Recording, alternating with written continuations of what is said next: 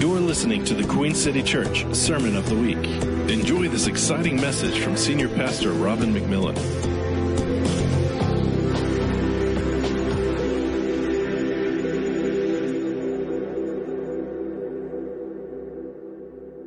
The first two cardinals of the winter, and they were bright red.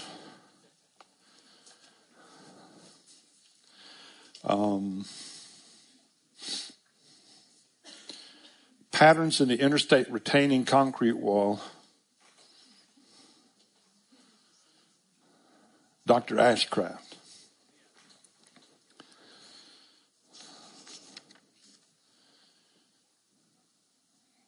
Conversations with Steve Wilbur.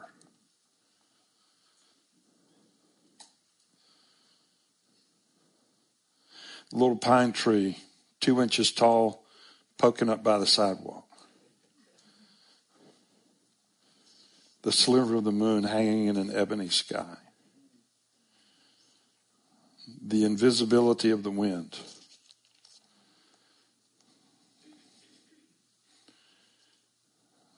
Number 118, Ron Rivera. These are things I'm thankful for. I've realized to find the big things, you have to be thankful for the small things. And so I'm going to continue. I'm following my theme of Thanksgiving in the narrative of the birth of Jesus this morning. And if you get on our website, queencity.church, and go under media, you can find the first two messages. And I've been preaching a long time. I would say those are two of the 10 most important things I've ever spoken on. And it's the same message twice. I actually did that. I don't know. How many of you were here last 2 weeks? Yeah, okay. Well, good. That's pretty good. Because I think this is so important. It's so foundational. And really my prayer, actually I want to pray several things right now. The first thing I pray, Lord, words on the page, the spoken message, Lord, when it's all said and done, those things need to transition or translate into your presence, touching people's lives so they know how you feel about them. Or they're just words on the page in another message. So, Lord, I don't know how to make people feel how you feel about them. But I'm asking that you really would do that this morning. And, Lord, I'm praying that you would imprint in the DNA of Queen City Church this consistent pursuing of finding things to be grateful for, that it would be in the DNA of our church, Lord, that it would transform our lives, communities everywhere we go, Lord. I'm just praying, Lord, that we would find that simple key to your presence, which is in everything give thanks. But this is the will of God in Christ Jesus concerning each one of us. Amen. Okay. Amen. We've looked at the essence of the fall in the garden a couple of times over the last couple of weeks. And we've considered that ingratitude, not being grateful, is the clearest expression of what happened in the garden with Adam and Eve. And it's the clearest expression of what it means to depart from the Lord, is to no longer be thankful. I've talked several times, I'll mention it again, a quote from Ann Voskamp's book, 1,000 Gifts. By the way, I mentioned these couple things earlier. How'd you like that one about the cardinals? Yeah, I'm on 119 on my way to 1,000. I had a bad week last week. Started off with a bang. And then my gratefulness quotient diminished a little bit, but see, that's the whole point. It's not automatic. It's, did you hear that ice in my coffee jingle? Yeah. This is basically a charade. No, it's not. It's really, no, let me tell you. Actually, I failed to mention a very important number 105 diet decaf. Diet Coca-Cola decaf. So anyway, yeah, I got a few things wrong with me, but it's all right. So Ann Voskamp has written this book, 1,000 Gifts. Dare to live fully right where you are. And she makes some remarkable observations, and this is a quote from her book. Ultimately, in his essence, Satan is an ingrate, and he sinks his venom into the heart of Eden, the paradise of God. Satan's sin becomes the first sin of all humanity, the sin of ingratitude. Adam and Eve are simply painfully ungrateful for what God gave. Isn't that the catalyst of all sins? You could argue some of that theologically, but I think basically that's eye-opening. That really is important. So being ungrateful is a huge enemy of ours. And I found a pattern for how to live the best kind of life.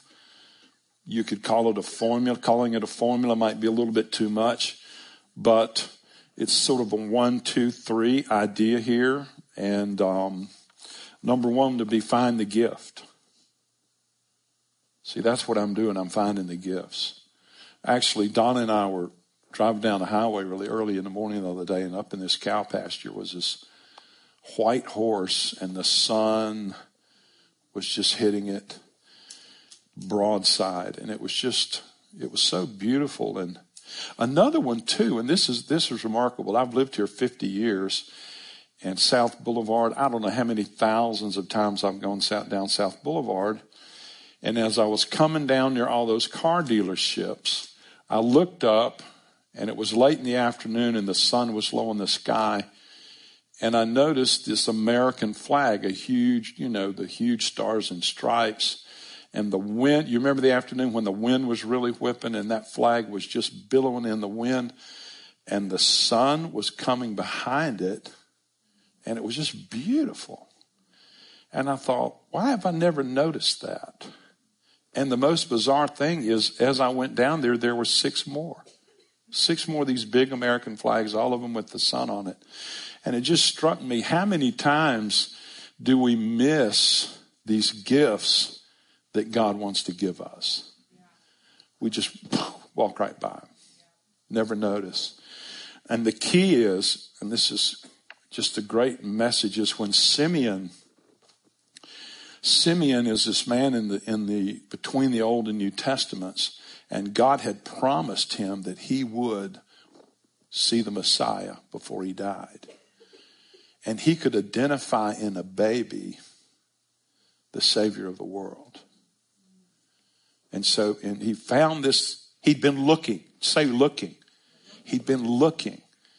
If you're not looking, you're not going to see things that are right in front of you. He'd been looking. He'd been waiting. So he finds in a baby, in the small, he finds the huge, the Savior, the Christ, the Messiah, the one promised down through the ages in over 400 different passages of Scripture, some say. So if you want to find the big, you have to find the small. It's this humility process. So find the gift, part one, give thanks. What's the first part of give thanks? Give. You receive something, you give in return. You find the gift. That's the favor. That's the grace. It always starts with grace. You find the gift, you give thanks, and then you receive. You receive joy, or you receive more of God's presence, because we enter his gates with thanksgiving and into his courts with praise. And there's a practical thing here that the more grateful we are, Now, I don't mean you're just going, thank you, you know, like some kind of a knucklehead parrot or something. But no, you're really thinking about this. You're really being thankful. You're identifying the gift. You will receive joy, or you'll receive an increase, or you'll receive more of God's presence. And the ultimate goal, I don't know if goal's the right word, but the ultimate chemical reaction, what this produces is generous people. You respond in generosity. So we're going to see some of this. One of my favorite Christmas stories we're going to read is when the wise men find the one born King of the Jews in Matthew chapter 2. So we've got this on the overhead, and it's 12 verses. It's pretty good amount of scripture, but I'm going to read all of this and you can read along. And then I wanted to talk about some of it and see what we could get from it. But verse 1, now after Jesus was born in Bethlehem of Judea in the days of Herod the king, behold, wise men from the east came to Jerusalem saying, where is he who has been born King of the Jews? For we have seen his star in the east and have come to worship him. When Herod the king heard this, he was troubled, and all Jerusalem with him. And when he had gathered all the chief priests and scribes of the people together, he inquired of them where the Christ was to be born. That's something interesting. Notice that Herod identified this king as the Messiah. And see, in the Hebrew culture, they had been waiting for generations for the Messiah. And we're going to see, you know, this thing about the way Herod responds is so awful. But he knew who these wise men were talking about. So when Herod heard this, he was troubled, all Jerusalem with him. When he gathered all the chief priests and scribes of the people together, he inquired of them where the Christ was to be born. So they said to him, in Bethlehem of Judea, for thus it is written by the prophet, this is Micah 5:2, but you, Bethlehem, in the land of Judah, are not the least among the rulers of Judah, for out of you shall come a ruler who will shepherd my people Israel. Then Herod, when he had secretly called the wise men, determined from them what time the star appeared. And he sent them to Bethlehem and said, go and search carefully for the young child. And when you have found him, bring back word to me that I may come and worship him also. When they heard the king, they departed, and behold, the star which they had seen in the east went before them till it came and stood over where the young child was. When they saw the star, they rejoiced with exceedingly great joy. And when they had come into the house, they saw the young child with Mary his mother, and fell down and worshipped him. And when they had opened their treasures, that's great. When they had opened their treasures, they presented gifts to him, gold, frankincense, and myrrh. Then, being divinely warned in a dream that they should not return to Herod, they departed for their own country another way. And so when I've read through this and I've thought through it, I had a bunch of questions I wanted to answer myself, and I think it'd be good to answer them here. Like, who were the Magi? How did they know that the King of Jews would be born? Isn't that a good question? How many wise men were there? We get a lot of our doctrine about the wise men from nativity scenes. And there's very little accurate about a nativity scene, quite frankly. The Bible tells us Jesus was in a house when they came. He was probably about 2 years old. They weren't with the shepherds. Hey, God bless nativity scenes, but there's some pretty serious inaccuracies built into that thing. How many wise men? And I think they've got three names for these guys, Baltazar, Arnold, and Franklin, I think. I don't know, but nobody knows, you know. And I think they come up with three because of the three gifts and all that sort of stuff, but who knows? So how many wise men? I think that's a great thing to look into. What was this traveling star? You ever thought about that? What was that? Makes no sense. And then the Old Testament predictions of the coming Messiah. I think that's a good thing to think about briefly anyway. So who were the Magi? And that means wise men, spiritual advisors, or priests. And how did they know that the King of the Jews would be born? So I did a lot of research, and I can't, so for integrity's sake, all of these words aren't my words. You know, it's careful that you don't plagiarize, but I'm not sure what came from where anymore. But anyway, here's what I've discovered through other sources. The Magi from the East who came to see Jesus were of a completely different sort. Not only were they true Magi, but they surely had been strongly influenced by Judaism, quite possibly even by some of the prophetic writings, especially that of Daniel. It's probable they were descendants of those who were taught by Daniel, who was called the chief Magi, or chief wise man. You find that in the book of Daniel. And was the most revered wise man in ancient Babylon at one point. Daniel was a celebrated Jewish scholar and a master interpreter of dreams who was exiled to Babylon after the destruction of the Holy Temple in Jerusalem. He's famous for successfully interpreting the proverbial writing on the wall. How many of you know that? Mene, Mene, Tekel, Upharsin, you've been weighing the balances and found wanting, which a king's knees could be heard knocking together because of that supernatural experience. And he miraculously survived the lion's den. So, now, when the Magi arrived in Jerusalem, they began saying, "Where is he who's been born King of the Jews?" And so apparently, some kind of star, or we'll talk about this a little bit more in a minute, conflagration of planets that lined up, got them at least to Jerusalem. But when they got there, they didn't know where the child was. So they began to ask, "Where is he who's been born King of the Jews?"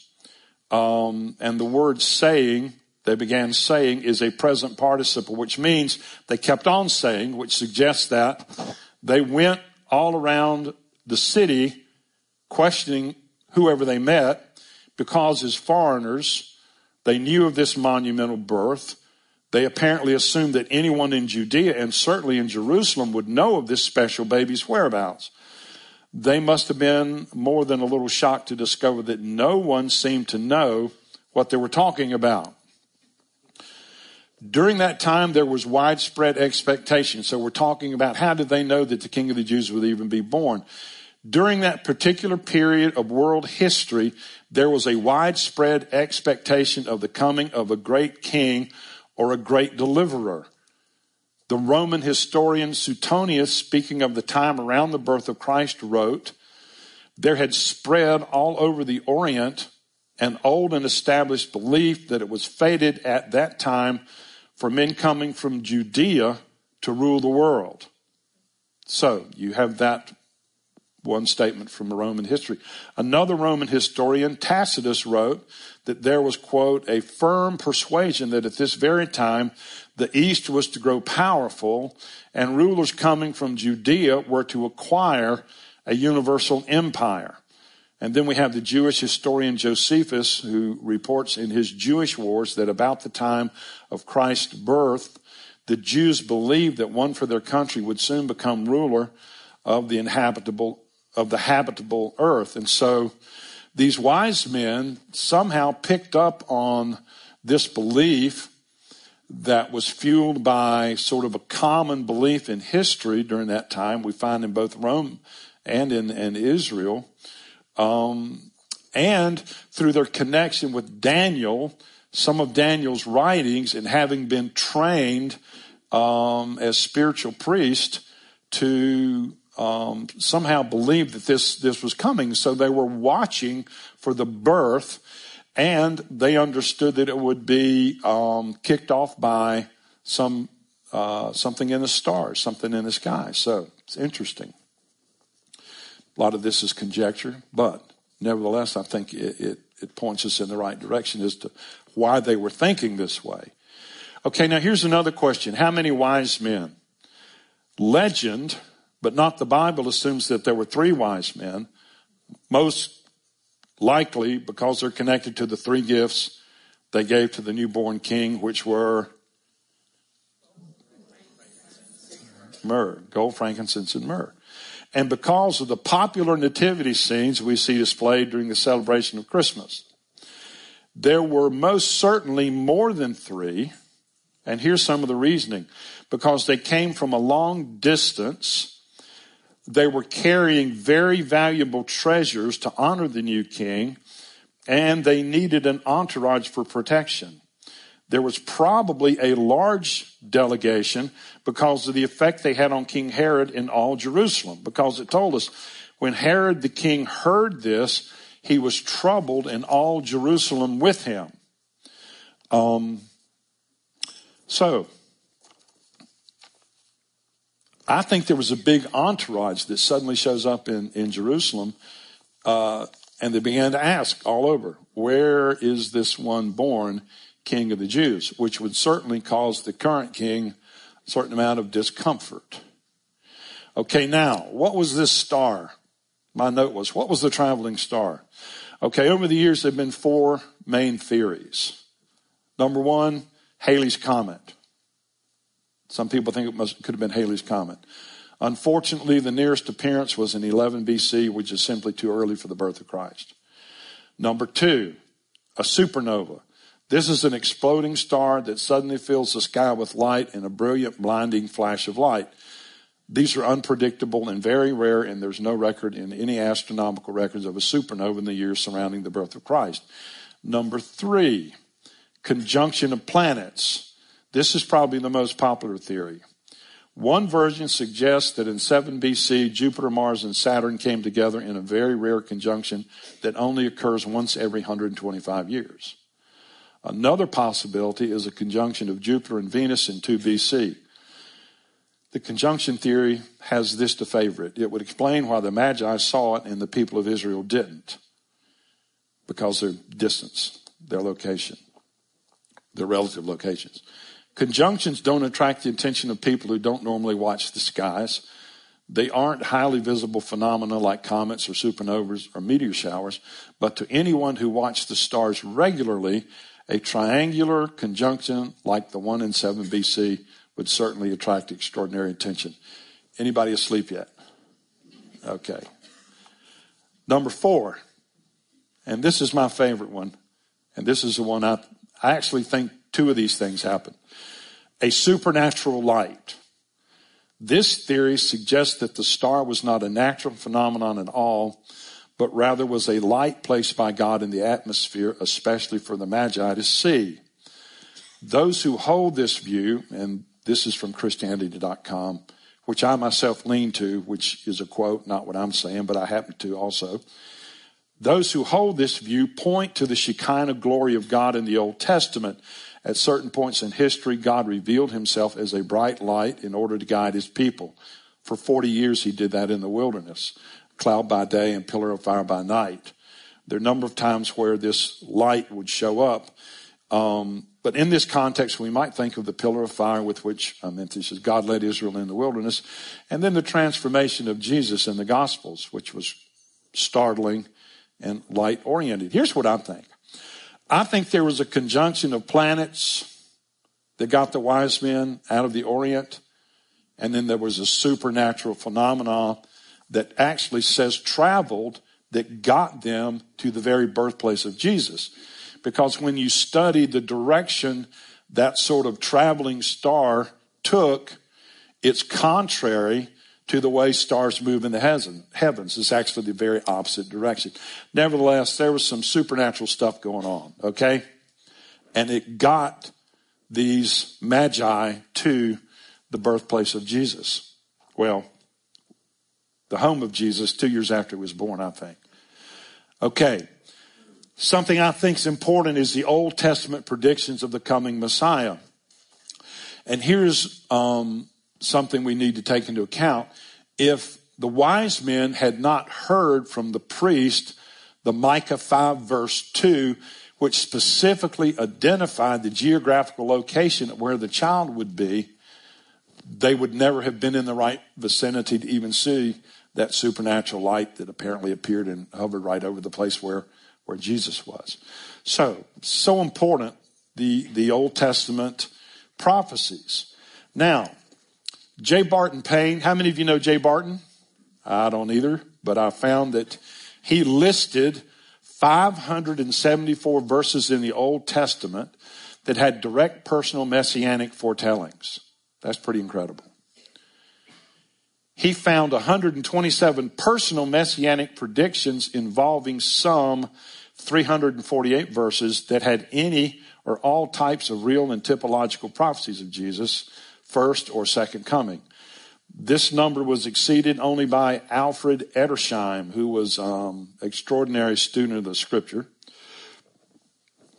who noted that in some 558 rabbinic writings in pre-Christian times, there were some 456 separate Old Testament or Tanakh passages used to refer to the Messiah or the Messianic times.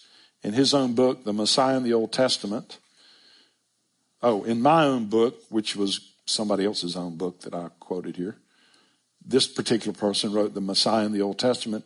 He was able to identify 65 direct predictions of Jesus coming in the Old Testament. Few will dispute that there are at least 6 direct messianic predictions in the Pentateuch, first section of the Old Testament scriptures. So, I just felt like addressing all those different issues because I think that's interesting. But let's go on. So what can we gain from this whole narrative? Well, when you're serious about seeking the Lord, often the Lord's going to do special things to help you, even providing divine guidance. And we look at that, the configuration of the planets of the stars and the supernatural light. They found the right verse of Scripture, the wise men, at the most opportune time to locate the actual birthplace of the Messiah. If you are serious, if you really mean business to find the Lord in a profound way, He is going to help you get there. Everybody thinks that's good, don't they? If you're serious about seeking the Lord. I mean, even casual people, the mercy of God can do great things. But if you really are serious, you want your life different. You want to know what God's like. He'll help you. Consider the devotion, how much the wise men were willing to spend to find this newborn king. I mean, they traveled, I don't know, hundreds, maybe even thousands of miles through dangerous territory, carrying gifts and treasures they wanted to present to this newborn king. And I was reminded as I went through this, Jesus' instruction about the value of perseverance, Matthew 7, very words of Jesus. Ask, and what will happen?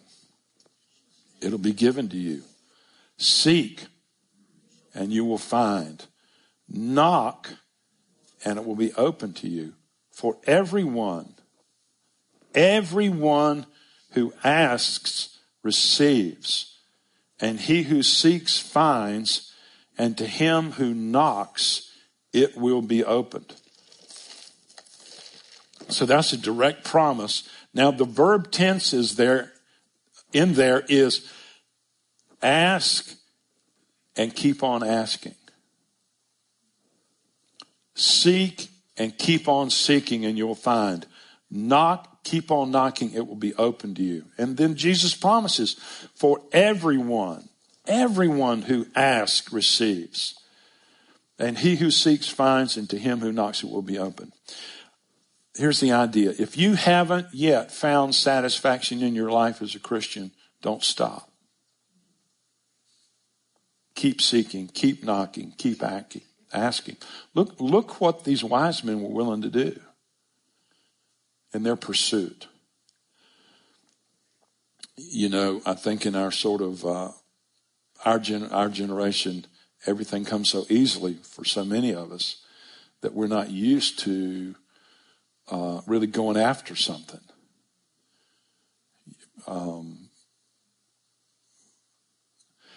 Fast food places, now you don't even have to go in, you just drive up. How many of you drive up and still complain about how long it takes to get your food? That's telling. It used to be you used to have to go shoot something, take it home, cut it up, cook it, eat it. So many things in our society work against true spiritual life. See, all the media stuff with all the anger and all the outrage. Isn't there been enough outrage already? There has been. Gosh. But how much of that affects us? Man, I could listen to 5 minutes of some of that stuff. I'm ready to go chew nails, chew somebody out, go find out who's responsible. It's just not, it's not a good life. We are way too influenced in some ways by what goes on around us. In some ways we don't even recognize it. The stuff that's infiltrated our souls, the hostility, the anger, the criticism, the frustration, all of those things. I've mentioned some of this before. After arriving in Jerusalem, the wise men heeded the ancient prophecies. When Herod demanded to know where the prophets foretold that the Messiah would be born, the scribes and priests pointed them to Micah 5:2. They told him it would be in Bethlehem. This verse identifies Bethlehem as the birthplace, so the wise men go there. Now, in reading through this, did it register with anyone who did not go there? No one else. You know, so they've been waiting on this Messiah. They have these hundreds of verses pointing to his birth. And the only people really interested, even after they got confirmation for where the child was going to be born, nobody went but these foreigners. And Herod only wanted to know because he wanted to kill the child, because he wanted to be king. And that to me is amazing, the absolute bankruptcy of King Herod. How his own personal ambition could blind him from the reality of what was going on here. The one foretold for generations, who had the capacity to touch the lives in some special way that will affect the entire world, Jew and Gentile alike, and he had come, and they knew it, and they understood it, and they perceived it, and they confirmed it, and they had the scripture, and nobody went. It's amazing. No one else goes. Not Herod, not the scribes, not the priest. And then Herod tries to figure out a way to find out. Now they believed all of this. You know, you think this is a little goofy mystery, mystical, maybe not even true, but Herod took it to heart. He wanted to know exactly when they first saw that star, so he would know how old this child was, where that child was born, because he was going to kill every child in that region to secure his throne. That's how seriously even Herod took all of this. And then there's another thing that I think is just wonderful, and it's the wise men's response to finding the baby Lord Jesus. And this is in the Passion Translation. And when they saw the star, so here they saw the star, they found the child. They were so ecstatic that they shouted and celebrated with unrestrained joy. When they came into the house and saw the young child with Mary, his mother, they were overcome. Falling to the ground at his feet, they worshiped him. Then they opened their treasured boxes full of gifts and presented him with gold, frankincense, and myrrh. Now, that verse 10, which is the whole thing about rejoicing and getting excited and having joy, the Greek is hard to translate because it contains so many redundant words for joy in the one verse. It literally reads this way: they rejoiced with great joy exceedingly. And then here's the result: the generosity of the wise men, the gold, the frankincense, and the myrrh.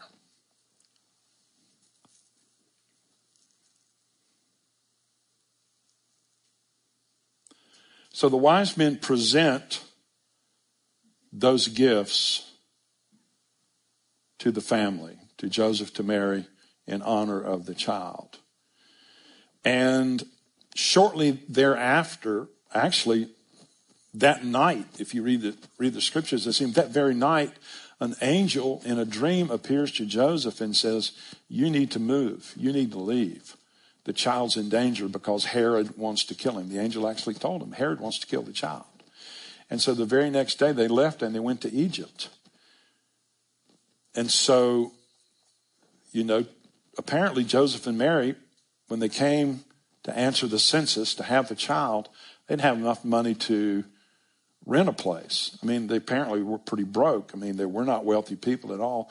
And yet they could move instantly after this encounter with these wise men and live anywhere from 2 to 6 years in Egypt, until the angel again came in a dream to Joseph and said, it's safe to go back because Herod's dead.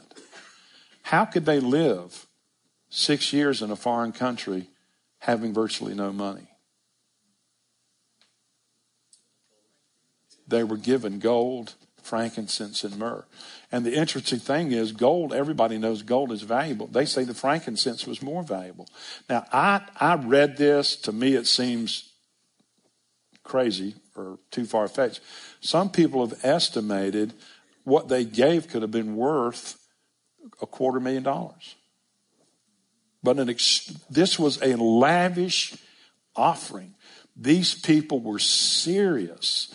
They were so grateful that this generosity just poured out of them. The wise men valued finding this king. They found the gift. Let's say that together. They found the gift. They offered thanks. They received joy. That's what happened. That's the process.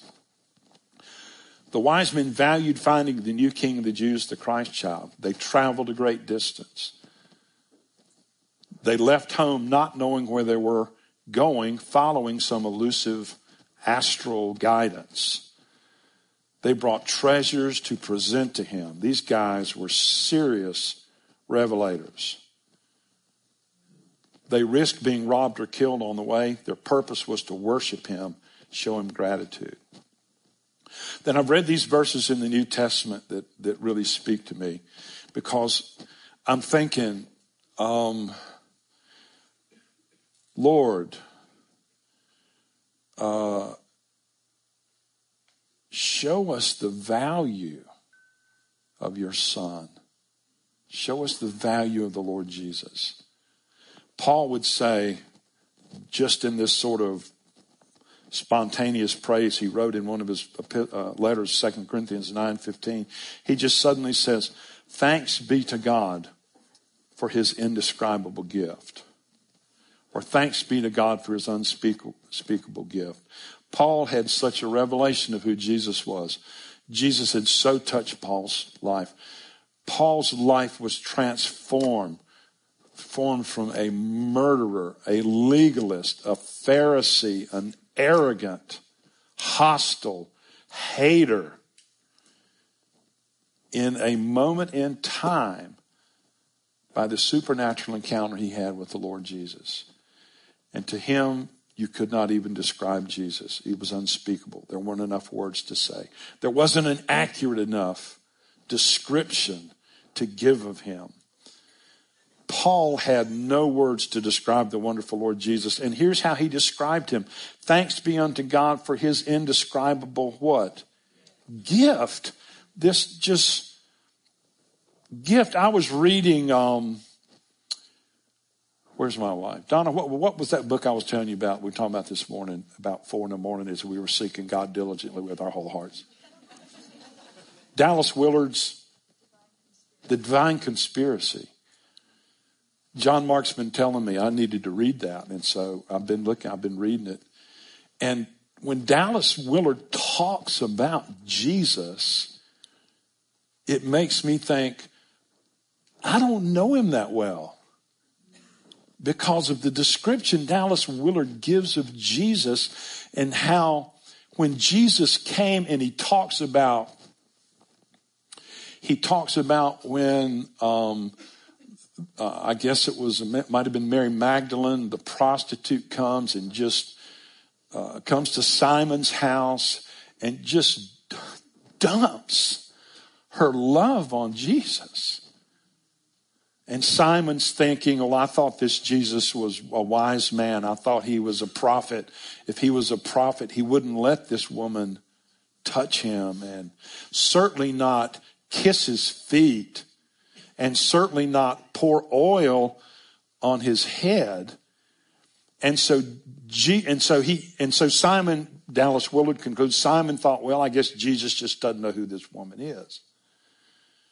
But then as the narrative goes, Jesus knew exactly who she was, and he knew exactly what Simon, who owned the house, who was this Pharisee, thought too. And so he says to Simon, when I came, you didn't even give me the customary kiss, but she has not ceased from kissing my feet since I've arrived. You did not offer me oil for my hair, which was the customary greeting of someone you respected. She has not ceased from pouring oil on me since I came. And then he said to him, there was a rich man, and one man he loaned $50,000, and another person he loaned $5. And neither one could pay the debt. And the man forgave both debts because neither one could pay. Then he says to Simon, who loved the most? The man that forgave the debt. Who loved him the most? And Simon said, the one that was forgiven the most. And Jesus said, this is her. This is who it is.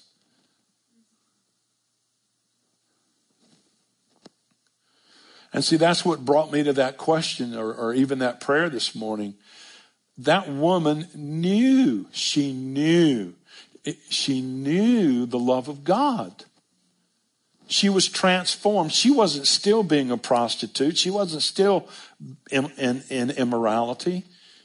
She had made a shift out of that life, although that was her reputation, obviously. But something, she knew Jesus loved her. There's something that happened, and she knew Jesus loved her, and it touched her so deeply. She behaved that way. When Simon, who had all the theology and who had the position, who had the title and who had the prestige, he didn't relate that way. And so that's what my prayer was today. Lord, touch people's hearts. You know, we got the Bible, but it's not enough. We got the words on the page, but it's not enough. We got preaching, but it's not enough. We got to have you. We can tell people, so what?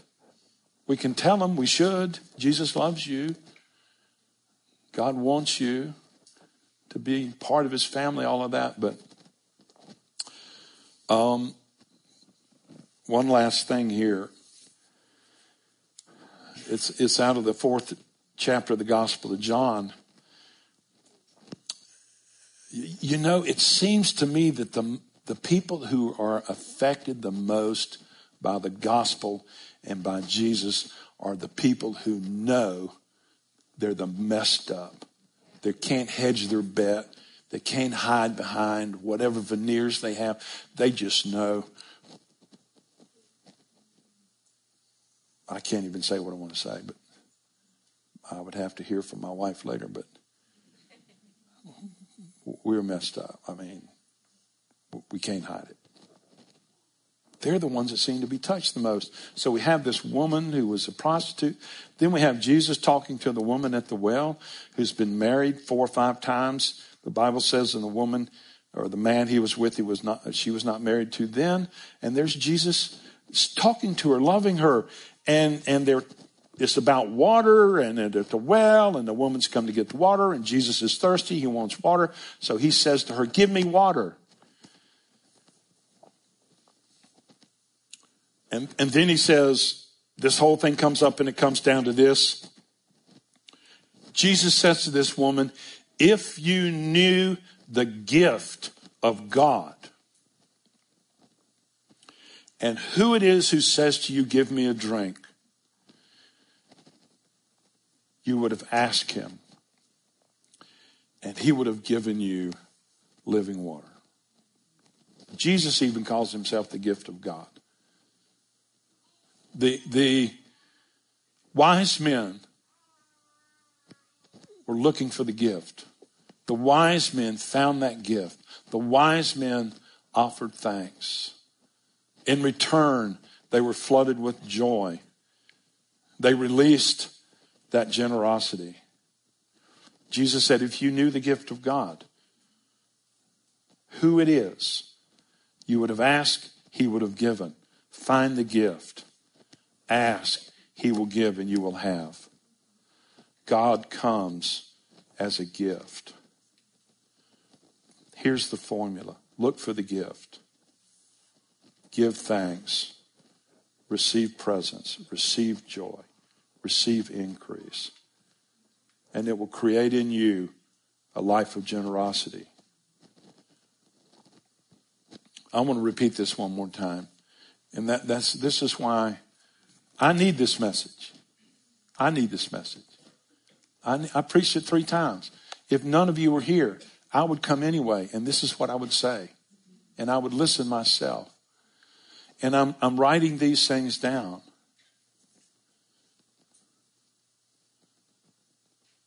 I'm thankful for my blue jeans.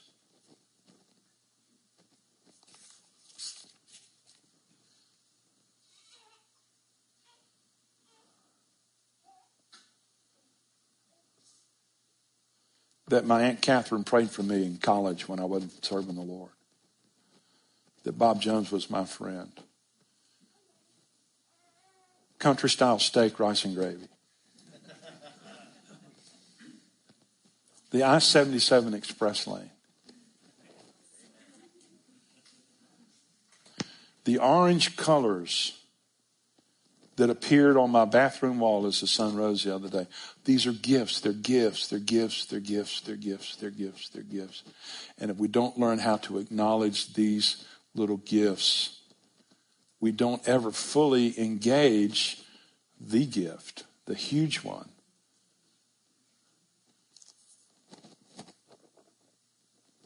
Yeah, Ann Voskamp's book, the second part is, after the 1,000 Gifts, Dare to live fully right where you are. And the thing that happens is you begin to realize, even with the terrible things in your life, we're supposed to give thanks for those. And I think, no, we can't do that. Well, it says to. Why would we do it? Because thanksgiving will transform tragedy into triumph.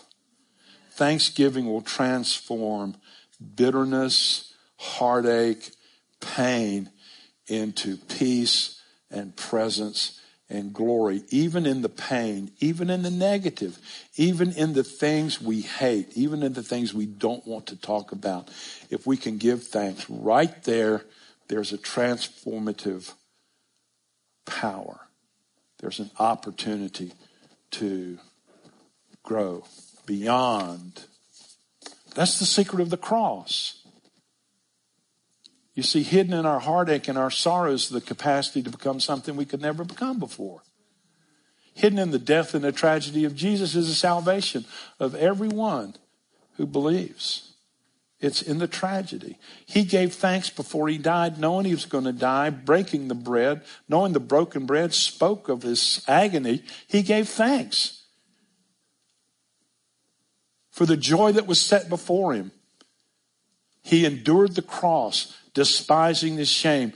He had such a capacity to be grateful. I mean, when he had the loaves and the fishes feed 5,000 families, the disciples would actually describe that geographical location not as Cana Barnea or not as Galilee, hills of Galilee.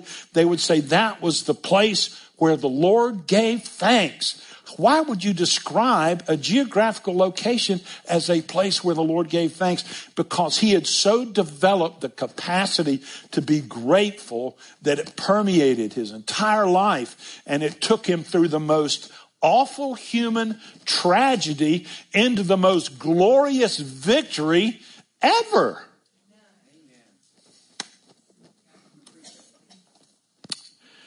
Amen. Thank you, Lord. Have mercy on us. You've been listening to the Queen City Church Sermon of the Week. For more information on this message and other resources, visit queencity.church.